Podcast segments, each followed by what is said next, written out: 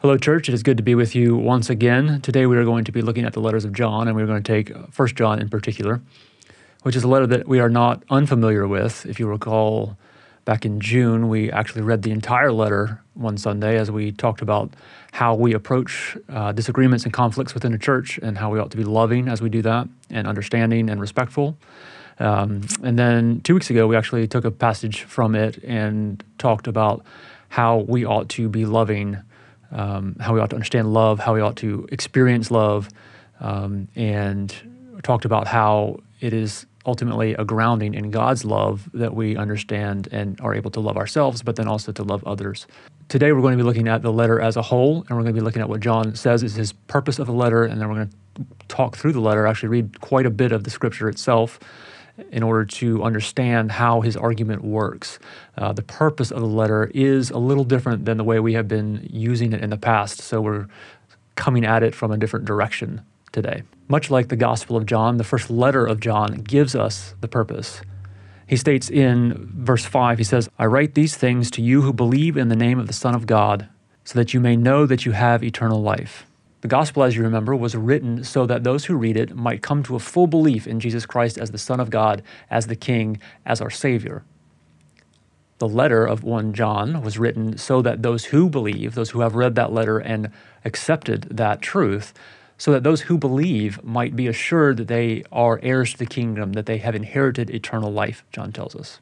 Today, as I mentioned, we're going to spend quite a bit of time reading various portions of the letter, verses here and there that drive towards the point of the letter that John is trying to make. We know, of course, that the theme is that of love. We know, of course, that within this letter that John is encouraging us and instructing us to love one another as an expression of our love for God. Uh, today, we're going to talk about why. Now, by this, we may be sure that we know him if we obey his commandments. Whoever says, I have come to know him, but does not obey his commandments, is a liar, and in such a person the truth does not exist. But whoever obeys his word, Truly, in this person, the love of God has reached perfection. And then again in chapter 3, the children of God and the children of the devil are revealed in this way All who do not do what is right are not from God, nor are those who do not love their brothers and sisters. Knowing God, being a child of God, a member of the kingdom, is tied to knowing and acting upon his commandments. Conversely, John makes the point that if we fail to act, if we fail to know those commandments and act accordingly, we show ourselves, we prove ourselves to be not of the kingdom, to in fact not be heirs of the kingdom, not to have eternal life. And so the question immediately becomes well, if John is writing this letter in order to assure those of us who believe that we do in fact stand to inherit eternal life, what then are those commandments that we must be acting upon and knowing? And he goes on to tell us exactly these things. He says, For this is the message that you have heard from the beginning, that we should love one another. A little later, he says, This is the commandment that we should believe in the name of his Son, Jesus Christ, and love one another, just as he has commanded us. And then in chapter 4, he says, The commandment we have from him is this those who love God must love their brothers and sisters also. So we can see John's point clearly. It's not hard to understand. And we can, in fact, set up a logical statement that makes sense of this. And that is that the heirs follow the commandments, which we saw in the first set of verses. The commandment we read here is that we must love one another. It follows, therefore, that the heirs of the kingdom, those of us who believe and are to be assured of eternal life, are those who love one another. But he goes even further. In chapter 4, he says, Everyone who loves is born of God and knows God. Whoever does not love does not know God, for God is love. From there, he says, Those who do not love a brother or sister whom they have seen cannot love God whom they have not seen. Whoever says, I am in the light, while hating a brother or sister, is still in the darkness. Whoever loves a brother or sister lives in the light, and in such a person there is no cause for stumbling. We know love by this that he laid down his life for us, and we ought to lay down our lives for one another. How does God's love abide in anyone who has the world's goods and sees a brother or sister in need and yet refuses help? In other words, when we look around the world and we see our brothers and sisters in need, when we see fellow humanity struggling, suffering, and we do not offer our resources, our time, and our energy, we demonstrate that we, in fact, are not heirs. we in fact are not believers. We in fact do not stand to inherit eternal life. We are not members of the kingdom. Let us love not in word or speech, but in truth and action.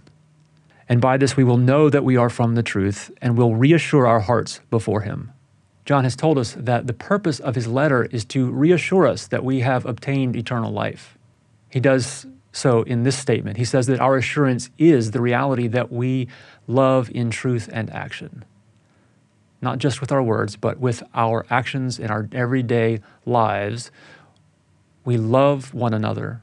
And it is that expression of love that is the mark, the sign that we, in fact, have obtained eternal life. He also, as we have read, makes the clear statement that to the extent that we do not do that, we have no assurance. In fact, if we are not people who love in action, if we are not tangibly, physically, and regularly loving each other, loving our neighbors, we have no basis upon which to claim to be Christians, to be believers, or to have obtained eternal life, or to be members of the kingdom of God. But to the extent that we do, we can be assured we are members of the family of God, inheritors of eternal life. Now, this very quickly begs the question that runs throughout the New Testament Are we saved by our faith, or are we saved by our actions? Very clearly, John is telling here that our actions matter. But what we need to understand is that in some ways it is a both and, but it is the faith that begins it. As J- James will tell us, and we'll look at this next week as we look at the book of James, our faith is made perfect in our action. It is the faith, the belief in Jesus as our Savior that saves us, but that faith must and always does propel us to action. If our faith does not compel us to action, if our faith does not connect us to God in a way that makes us feel that love, overflow with that love, and take loving action towards those around us, there's no reason to believe that that is true faith. True faith requires and is made perfect in and through our action. And that brings us back to John's stated purpose that the purpose of his letter is to assure us of that eternal life. We know that we have passed from death to life because we love one another. This reality that our belief, our faith, is tied to action is an inescapable truth in the New Testament. Jesus talks about it, James, as I said, talks about it, and as we've seen today, John John makes it his whole purpose. John says that it is the thing that reassures us of our eternal life. We must come to terms with this. If we are people of faith, if we truly believe in Jesus Christ as our Lord and Savior, as our King, we will act this way. We cannot get around that. And immediately, some of us now are thinking about our lives. We're thinking about the things that we do on a daily basis, the way we feel about other people, the actions that we take, and we wonder are we doing enough? Are we actually loving our neighbors? And I would say to you today, if that's a question you're asking, do more.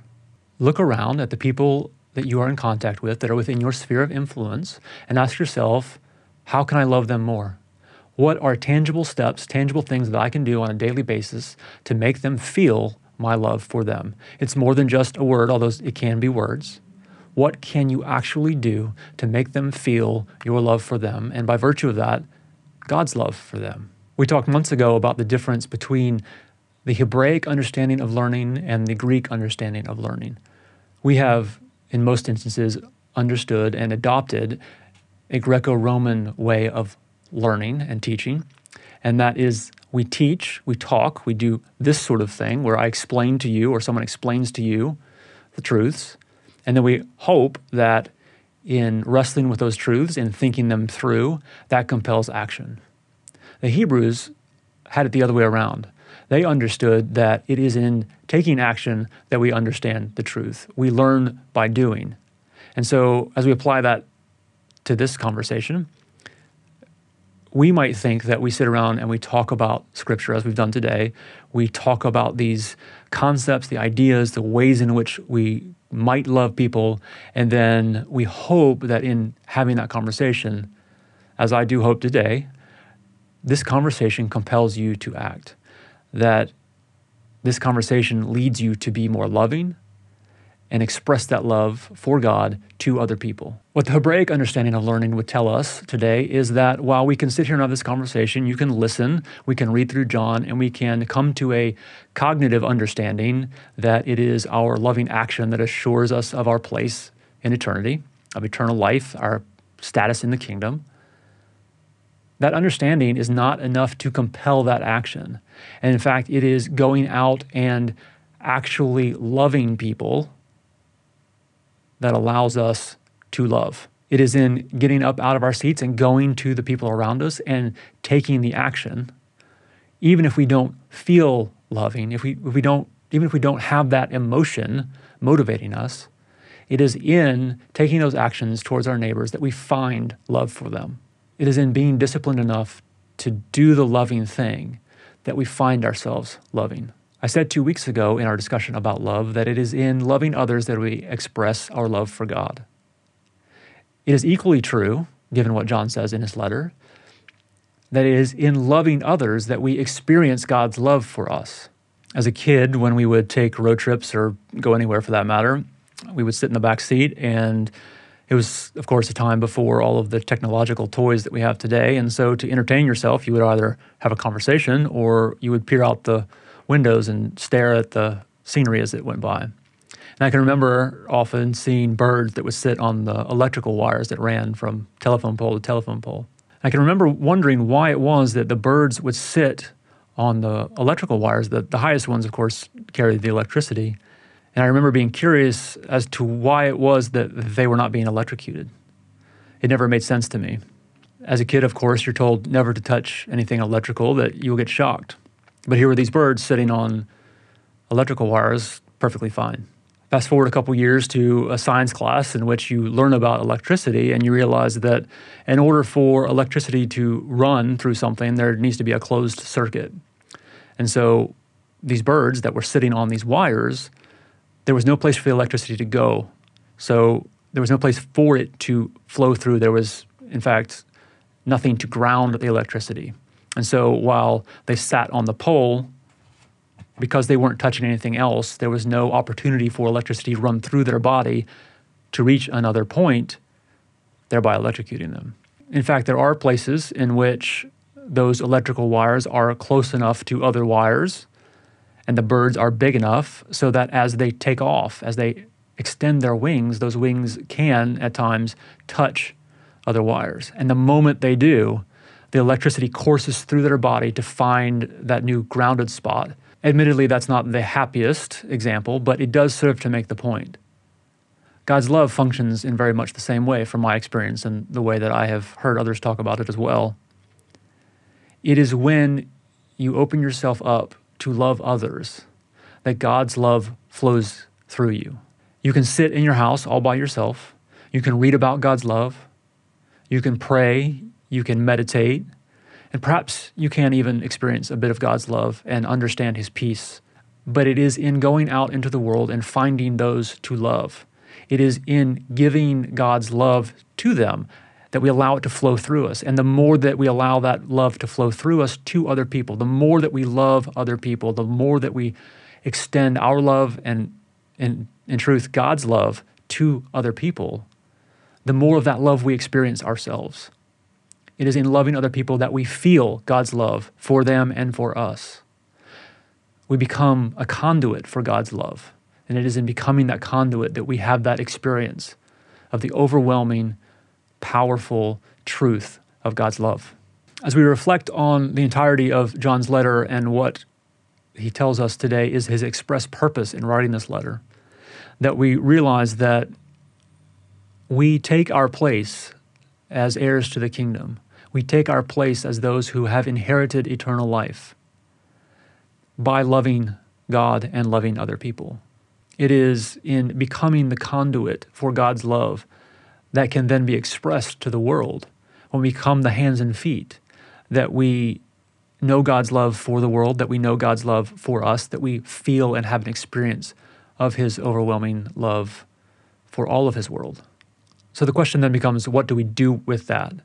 And so today I want to challenge you every day this week to find one thing that you can do for someone else beyond just a word or a text or a message?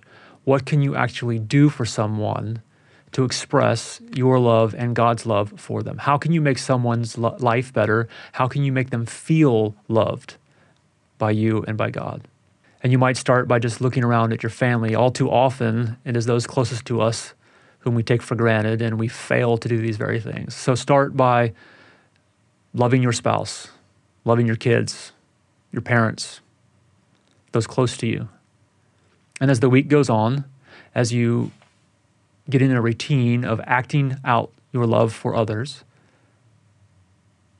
begin to look at those beyond your family. Maybe it's a friend, maybe it's someone you come into contact, maybe it's maybe it's a matter of just going through the drive-through and paying for the person's meal behind you. The more you act in love, out of love, the more you will experience God's love for you and for the world. You will begin to see the world differently. The injustices and the things that break God's heart, as we've talked about before, will become apparent to you. You will train yourself to see the ways in which we are called to be hands and feet in the world.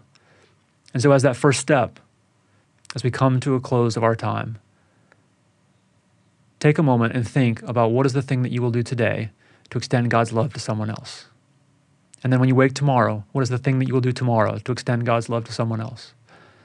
And then again on Tuesday and Wednesday, and as we go through the week, every single day, I challenge you to do one thing to love someone else. And as you do, may you tangibly become the hands and feet of Jesus. May you feel, experience, and extend His love. May you understand His love for you. In the act of loving others, may you feel that love course through your veins. And as you do, may you rest in the assurance that you have obtained eternal life, that you are an heir to the kingdom, that you are a son, a daughter of the Most High God.